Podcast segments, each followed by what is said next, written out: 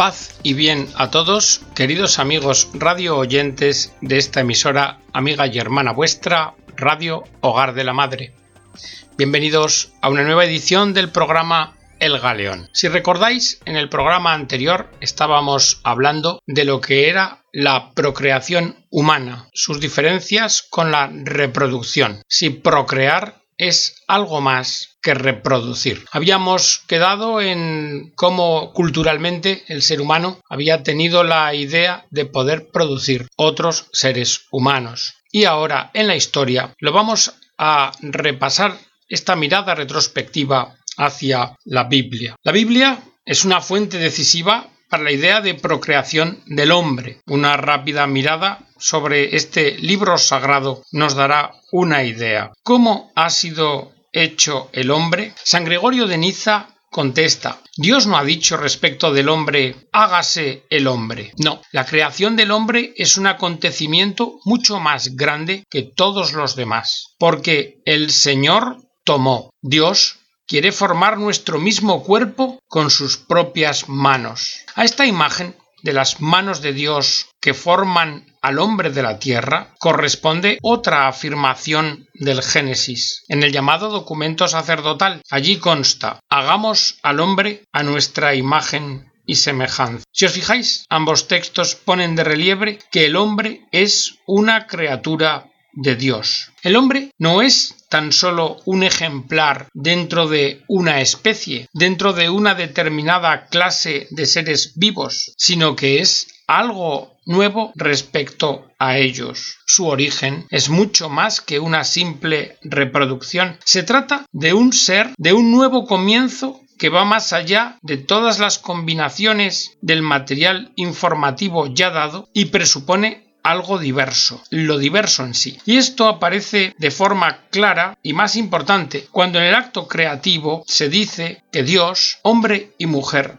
los creó. La fecundidad se encuentra, por tanto, ligada al ser hombre y mujer, de una forma distinta a la que tiene lugar en la manera que se multiplican los animales y las plantas. Dios ha dado realce al acto creativo del hombre y de la mujer, y lejos de hacer superflua la reciprocidad humana, le ha conferido todo su valor. ¿Por qué? Porque Dios mismo aquí entra en juego. El transporte de los cromosomas, no se puede realizar de cualquier modo. La unión de aquellas dos cintas de información que veíamos en el programa anterior no es lícito hacerlas de cualquier manera. La vía de la procreación ha de ser digna y según la Biblia solo es digna cuando hombre y mujer llegan a ser uno solo, una sola carne. Por tanto, nos encontramos con dos importantes expresiones propias del lenguaje bíblico, que debiéramos considerar un poco más de cerca. La descripción del paraíso termina con una palabra a modo de dicho profético. Por esto, el hombre abandonará al padre y a la madre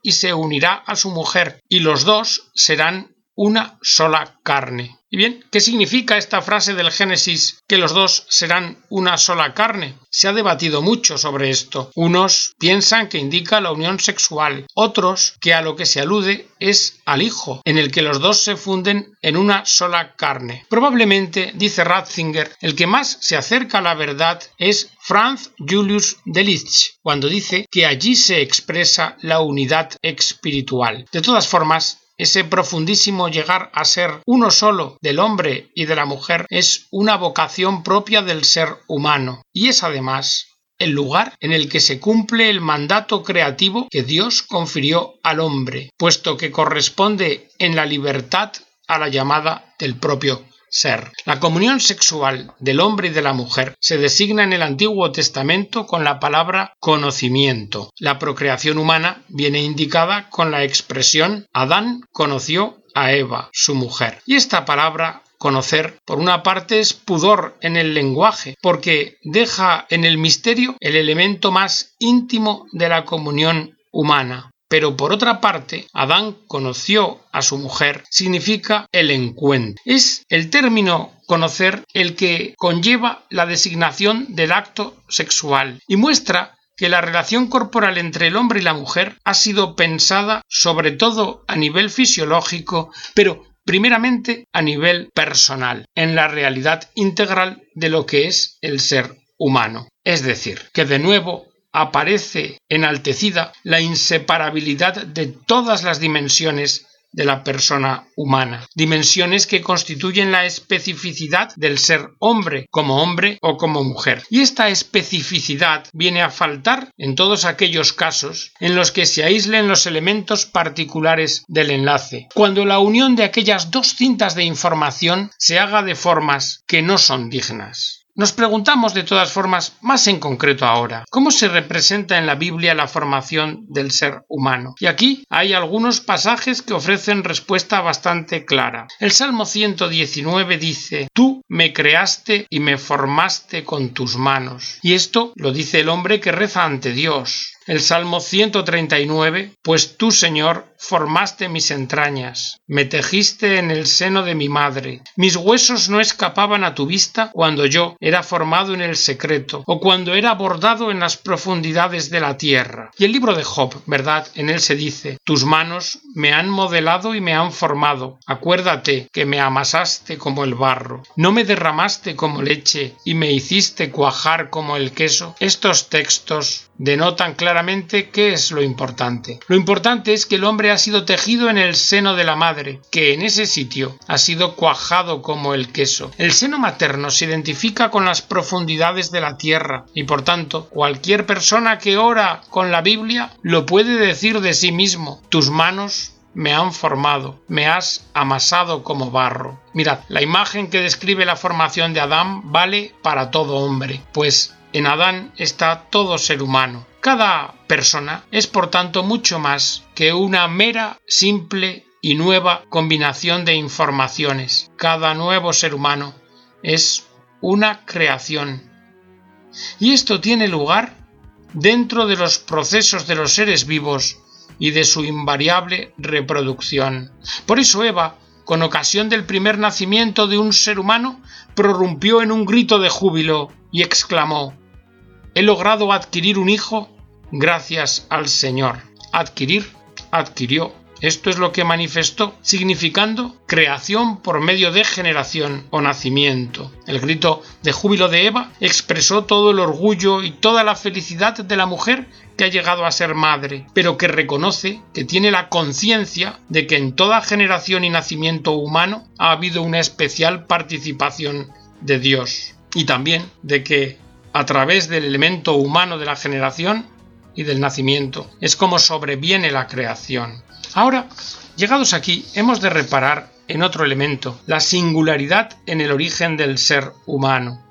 Para el hombre contemporáneo, positivista de pensamiento, que atiende al dato, a lo experimental, a, a lo comprobable científicamente, se imponen algunas preguntas. Piensa, ¿es realmente necesario referirse a Dios en esta ocasión? En la de la reproducción? ¿No se trata de recurrir a un mito para obstaculizar la libertad del hombre? ¿No se está convirtiendo a la naturaleza en un tabú? Pero claro, quien así piensa debe clarificarse algo a sí mismo, debe tener claro lo que se ha dicho en referencia a Dios y al hombre en cuanto persona, porque lo que estamos hablando no se puede llevar al saber positivista necesitado de verificación experimental mediante aparatos. Las afirmaciones sobre Dios y sobre el hombre precisamente quieren demostrar que este último, el hombre, se niega a sí mismo cuando su pensamiento se niega, rehúsa a ir más allá del horizonte de un laboratorio, de una probeta.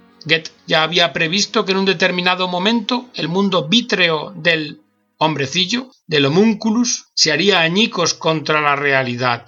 Marx pudo todavía reivindicar con entusiasmo el derecho del hombre a la lucha por el dominio de la naturaleza. Pero ¿y hoy? Hoy no es así. Hoy comenzamos a sentir angustia frente a esa liberación. Todos vemos que el uso de la naturaleza se ha convertido en abuso y que la concepción de que la razón técnica, instrumental, por sí sola compondría racionalmente una realidad que juzga irracional, eso no es más que un mito, porque la racionalidad que hay en la creación es muchísimo más grande que la razón que tiene el hombre de la técnica. Y si os preguntáis que por qué, Pues porque la razón del hombre de la técnica no es pura razón, sino que lo que es es una coagulación de intereses que persigue fines parciales y que paga las cuentas de hoy con la vida de mañana. La concepción de que es un mito la existencia de una ética que parte de la naturaleza no lleva a ninguna parte. Lo que hace es negar cualquier libertad. Desde el punto de vista positivista, lo que se hace es reducir la realidad y, por tanto, negar al hombre en cuanto hombre, pues, sin duda, niega su dimensión espiritual. Y de esta forma aumenta el peligro de que la probeta del hombrecillo mate no solo a quien la habita, sino que recaiga también sobre el hombre y lo destruya. Quizá pueda parecer inocente tratar de liberarse del tabú de una relación personal y decir que eso es una sacralización mítica de la naturaleza. Y quizá pueda parecer un progreso aislar el fenómeno biológico de la reproducción en un laboratorio, pero todo esto no llevará más que a negar al ser humano. Una libertad del hombre que se vaya emancipando de la ética ya presupone en sí misma la negación de la libertad. Al final, como en el libro de Aldous Huxley, lo único que subsistirá será el poder de un Consejo Mundial de Administración, una racionalidad técnica al servicio de la necesidad de la programación y de la planificación, que no hará sino destruir la libertad. Y sobre esto Huxley tiene plena razón. La naturaleza que la fe de la Iglesia pide respetar en la generación de un ser humano no consiste en un dato biológico o fisiológico sacralizado. No, esa naturaleza está constituida por la dignidad de la persona, o mejor, por la dignidad de las tres personas que están en juego. Una dignidad que precisamente se revela en la corporeidad. A esta dignidad debe corresponder la lógica del don de sí mismo, del hombre y de la mujer, que está inscrita en la creación y en el corazón del hombre y en el significado esponsal del cuerpo. Como decía Santo Tomás de Aquino, el amor es por su misma naturaleza el don originario del que provienen gratuitamente los demás dones. Estas reflexiones nos ayudan a evidenciar dónde puede entrar el acto creativo de Dios en un fenómeno que aparentemente es sólo fisiológico y gobernado por leyes de la naturaleza, porque está fundado precisamente en el acontecimiento personal del amor, encuentro en el que los seres humanos se dan el uno Y este don es el lugar interior en donde el don de Dios y su amor creativo pueden llegar a ser eficaces como un nuevo principio. Por tanto, Hoy nos colocamos frente a una alternativa y la podemos describir con precisión. Por una parte, podemos suponer que sólo es real aquello que es mecánico, aquello que está gobernado por las leyes de la naturaleza, y que el amor y entrega mutua de dos seres humanos no es más que una bella fantasía, psicológicamente útil pero innecesaria. Ahí Dios resulta un mito sin contenido real. Pero hay otra posibilidad. Considerar que lo que es personal,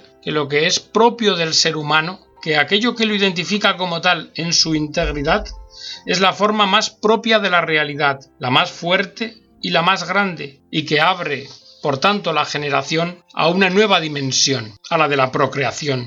Ahí, en esta posibilidad, conserva sentido y valor la idea de Dios, y también la naturaleza aparece con una nueva luz, lleva en sí un mensaje moral que precede y que está dirigido al hombre al que pide una respuesta. Claro, resulta que esta alternativa no puede ser decidida en un laboratorio. Solo la persona, el ser humano, puede tomar una decisión en este debate y, según decida, podrá, podrá resolver aceptarse a sí mismo o aniquilarse. Claro que la segunda alternativa que hemos dicho de la integridad de la persona, hay que afirmar claramente que no es enemiga en absoluto de la ciencia y del progreso, sino todo lo contrario. Una concepción del hombre que no reduzca su origen a la reproducción, sino que la comprenda como procreación, no niega ninguna dimensión de la realidad, defiende la preeminencia de lo personal y defiende la libertad. Poner entre paréntesis al hombre y al etos, a la ética, socava la libertad y niega el presupuesto del hombre y su fundamento. Si excluimos del lenguaje y del pensamiento a Dios, por no considerarlo científico, ya no estamos hablando de una manera apropiada del hombre, ni de su dignidad, ni de sus derechos, porque hablar acerca de Dios pertenece constitutivamente a hablar del hombre. Bien, de todo lo que hasta aquí se ha dicho y se ha defendido, resulta que el logos ha generado al logos y le ha creado un espacio. Es decir, es necesario comprender la racionalidad unitariamente respecto del mundo y su origen, pero no tratar de admitirla solo en determinados aspectos particulares de la realidad, porque entonces la realidad en su conjunto queda privada de significado y las consecuencias rápidamente se hacen visibles. No se puede declarar como única ley de la ciencia aquella que impone realizar cuanto sea técnicamente posible. Es necesario colocar una nueva síntesis entre ciencia y sabiduría, en la que los aspectos particulares de la realidad no sofoquen la visión de la totalidad. Solo una racionalidad completa podrá llevar a una auténtica civilización humana. Y hasta aquí, queridos amigos, la síntesis de esta clase magistral que el cardenal Joseph Ratzinger dio acerca del tema de la procreación. Esperando que haya sido de vuestro agrado, me despido de todos vosotros, deseándoos las abundantes bendiciones de Dios y emplazándoos a la próxima edición del programa.